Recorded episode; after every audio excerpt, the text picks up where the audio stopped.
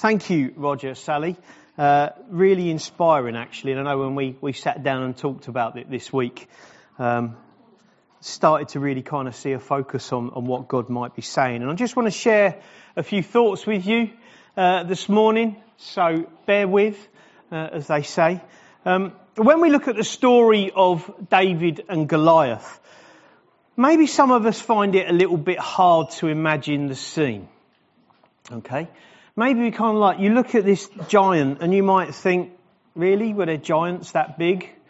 You know, were people that big in, in, in the Bible? Well, trust me, I've done some research. There's lots of evidence uh, for giants around at that time uh, and before. And here we have Goliath and, and a young man, David, so brave in confronting this huge beast of a warrior. Uh, on paper, he should have been crushed.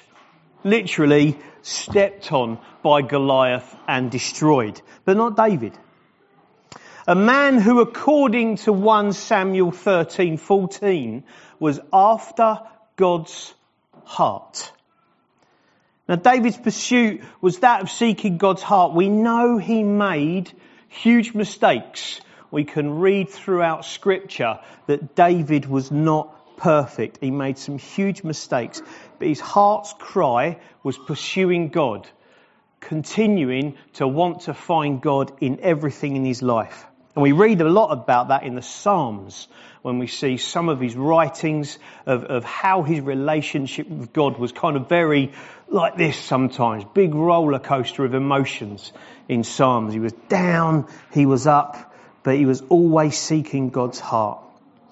So what makes a teenage lad, and we reckon he was probably a young teenage lad, uh, stand before a giant with nothing more than a slingshot and a few stones? What makes a teenage lads?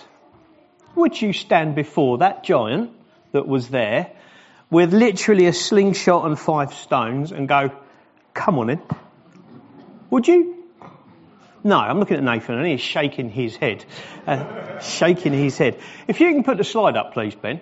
What I've got is I've just got lots of words on a screen that when you hear me talk, you might pick them up and you go, oh, right, okay. That, that's, that's, that's what Gary just said. Because whilst I can put loads and loads of stuff on a PowerPoint, actually it's quite fun for people to go, oh yeah, if you are really bored with what I say, you can count how many different individual words there are, but um, I will be checking afterwards because I've got, no, I haven't, don't worry. For David, it starts off with being anointed by Samuel and then being in the service of King Saul. He's come from being this young shepherd boy uh, to being recognized as having the blessing upon him at such a young age. So when David sees this Philistine, he asks his brothers, who he's come to give bread and cheese to, who is this fella? Who is he? And like all good older brothers, they pretty much tell him off and say, clear off sunshine, you've only come here to see a battle. What's the matter with you? But then when every time uh, Goliath came out, his brothers would scarper. They'd run away big brothers. Who's got a big brother or a big sister that kind of like, you know, always says, oh, go on, clear off. Yeah, I bet you have. I bet there's some adults still got brothers and sisters that do that as well. Uh, I do that to my sister. No, I don't actually. Um, so when, when, I'm just going to read 1 Samuel 17, okay? I've got it written down here. It says, David said to Saul, this is David saying to Saul, this is David talking to the king, alright? Little teenage lad, David talking to the king. Let no one lose heart on account of this Philistine. Your servant will go and fight him. Saul replied, You're not able to go out against the Philistine and fight him. You're only a young man, and he has been a warrior from his youth. But David said to Saul, Your servant has been keeping his father's sheep. When a lion or a bear uh, came and carried off the sheep from the flock, I went after it. I struck it and I rescued the sheep from its mouth. When it turned on me, I seized it by its hair, struck it and killed it. Parents. What's the craziest thing that you've let your child do? Any lions or bears recently? Have you been to Colchester Zoo and your parents have thrown you in and gone, go on, wrestle? I'm not sure Jesse would have kind of like, you know, wanted David to do that, but here he's, he's quite a young lad to go out and, and, and he's tending, looking after this, this flock of sheep. And these bears and lions, they came to take off the sheep and he'd be like, boy, your days are numbered. There was something about David, something about him. David goes on and says, Your servant has killed both the lion and the bear, and this uncircumcised Philistine will be like one of them. That's brave language, that is. Because he has defied the armies of the living God. A relationship was really strong between David and God for him to be able to say that. He was strong in who he knew that this man was an enemy of the living God. And he says, the Lord will, who rescued me from the paw of the lion and the paw of the bear will rescue me from the hands of this Philistine. Saul said to David, go and the Lord be with you. And what a brave thing for David to be saying to the king. Okay, he's in his service, but he's still very brave of a young man to be saying that. We know as Sally read that, that he, he tries on Saul's armour. It doesn't fit. So he goes with what he's good at, the slingshot. That's what he goes with. That's what he's good at. Now we know he strikes Goliath in the head. And that could have been the killer blow. It could have been the killer blow. But actually what we kind of don't read, because obviously sometimes it's upsetting to children, but I just think let's go for it. He goes and gets Goliath's sword and chops off Goliath's head. Now that for me is the killer blow. It might have been he just stunned him. It might be. We don't know. No one went out there on the field and went, yeah, no pulse, chop his head off, just to make sure. But that's what happens. This young lad goes out and actually chops off Goliath's head. So how does this relate to us today? And now I'm not suggesting we go around with slings and stones and start, you know, um, chopping people's heads off because that would be really, really bad. And that's not what we're talking about. What are your giants? What are the things that you face in life? Maybe it's certain subjects at school that you struggle with. I know I really struggled at school with some subjects. And they were like giants to me, especially when it came to exams. Oh my goodness me. Maybe it is exams. Maybe they're the giants. Maybe it is an illness. That's your giant right now that you're having to deal with. Maybe it's a challenging work colleague. That Wayne, flipping heck. No, just joking. I know he's not watching. He might be later. I know he will. But actually, if it's a, colleague that you're, you're, struggling with, whatever it might be, Sally talked about Life Expo. Now, it's not an evil giant that's against God, but it's a huge thing we're putting on as a church, and we need you as those stones to help out, as Sally said. Children will hear about the life of Jesus. For some children, it will be the first and only time they will hear about the life of Jesus. And there'll be hundreds of kids coming through.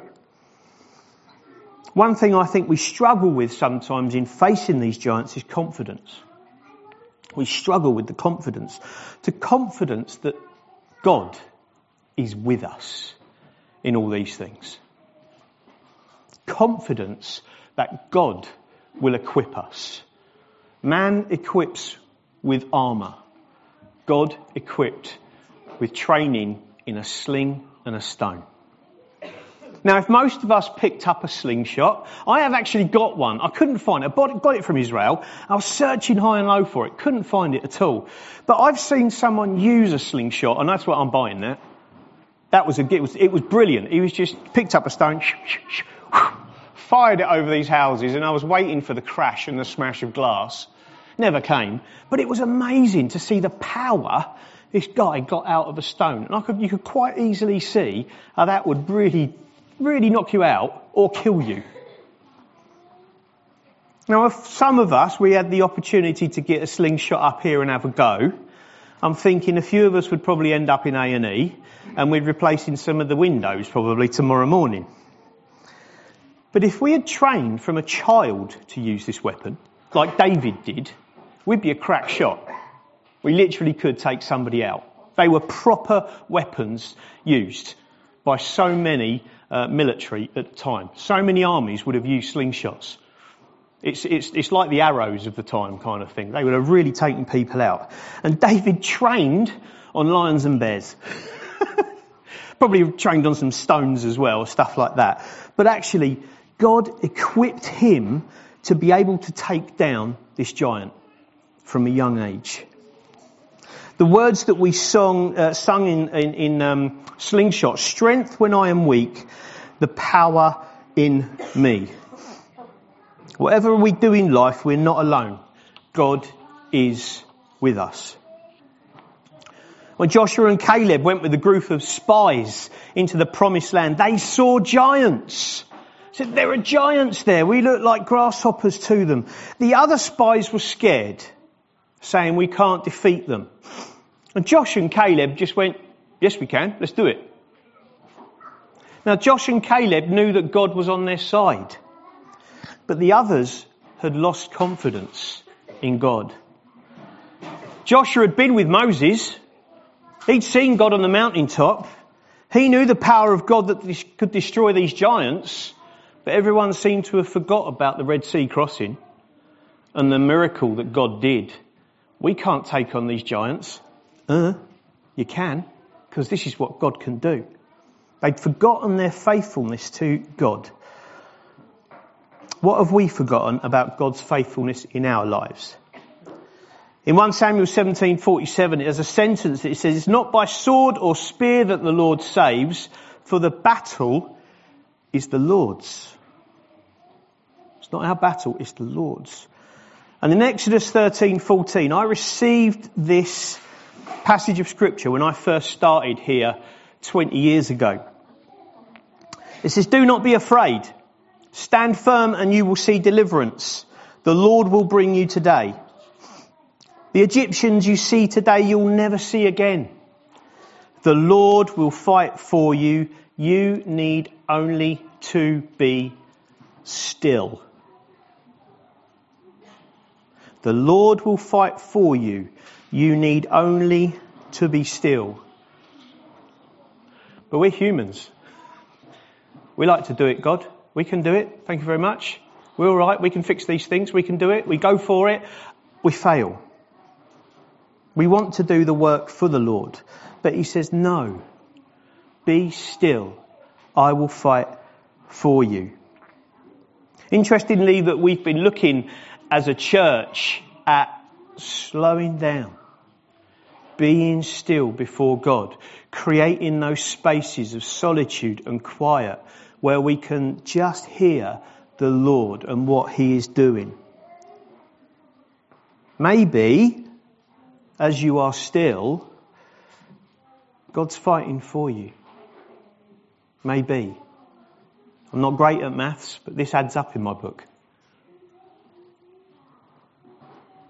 From the story that Sally read, it says, God help me beat a lion God helped me beat a bear. So when my fears are giant sized, I trust that God is there. We need to trust God that He will fight the giants for us. We need to trust in Him. There are a few things uh, that we can do. Um, and I do believe actually it is really important that you have got an exam coming up. You don't just go, yep, God's fighting for me on this one. There is a little bit of thing you can do, and that's revision and all those kind of stuff. But they're the kind of things that actually sometimes we have to say, God, you are in charge. I need to trust you. Roger mentioned a few weeks ago that we're wanting to meet on the first Tuesday of each month to pray physically here in the church. I believe strongly that being still and praying are the keys to beating these giants in our lives. Yes, there are things that we can do practically, but we start at that point. I see that when we see answers to prayer, and we have seen answers to prayer in this church, actually it gives us confidence that God's working, that prayer works, that we can actually engage with God in that way and see these things happen. It's not in us, but it's our God who fights for us in the heavenly and the physical realm. Now, some of you may be aware of a little thing going on in a, in a, a big Bible university in America, Asbury University. There's a little, people are saying it's a revival, a renewal, a refreshing. Basically, at this, this, this Bible college, they've been praying. They've just been praying. And they've just been praying. And on February the 8th, they gathered for a midweek chapel. We used to do this at Spurgeon's. It was quite, it was quite lovely in the middle of all of everything you're doing to just stop and be in this place to worship God. And one of the service leaders led an invitation for personal confession and testimonies. This is where it started. And it says, I've got a few quotes here. He didn't know what the call of confession would look like. But this morning he spoke about seeing God not only as a father, but as a friend. Someone who won't abandon you. Someone who will be there when you need to cry, to mourn, to rejoice, to dance, or anything in between. And a visiting pastor said, in some ways, it's a worship based, spirit led, scripture fed prayer gathering. It's just what we should be doing all the time waiting before God, worshipping Him, praying to Him, listening to Him, responding to Him, and being shepherded by wise leaders who see themselves merely as facilitators of God's activity. You can look online. It is still going on. From February the 8th, they are still worshipping. It's 24, it just keeps going. It just keeps going. There's so many people being blessed by it. Tonight, Ruth is gathering with some people just to worship. There's nothing set. There's no speaker in that sense. We're having communion. It's literally gathering to worship and pray. Now this was in plan a few months ago. I'm not going to say, hey, it's going to be replicated, but it's saying, come out and pray. If you are facing giants in your life right now, we want to pray for you. It can happen at the end of this service, it can happen whenever, but specifically tonight as well, come along and, and see what God might do. But when we pray personally or corporately, we need to confess and recognize it's only God that can beat these giants in our lives. David knew that. David knew it was only God's power. It wasn't him. He says it. It's, it's the Lord. It's, you're with me. You are defying the armies of God. Because do this. It's only God who can help equip us. And as we see His glory more, as we see changing our lives and other people's lives, that confidence we can have, like David and Joshua, to take out giants. We're just too timid sometimes. We just need to go for it, knowing that God is for us. We just need to be still. There's a few of us that are just sensing God is doing something. God is doing something in us, doing something in us as a church. We just want to see what that is. Let me pray for us now. Father, what is it?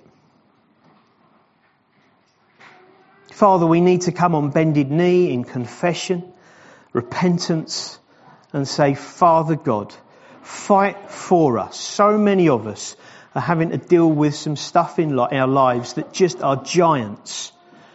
Lord, through your Spirit, equip us. Give us that, that sense of knowing your Holy Spirit brings that confidence in us to fall on our knees and pray to the God who made the universe and can wipe out any giant in front of us.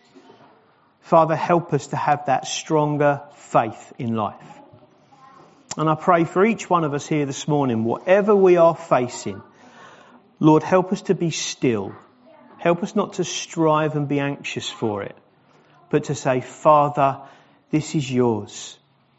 Give me strength to go through this. Give me the power in your name to deal with this. I pray that's for all of us in Jesus' name. Amen.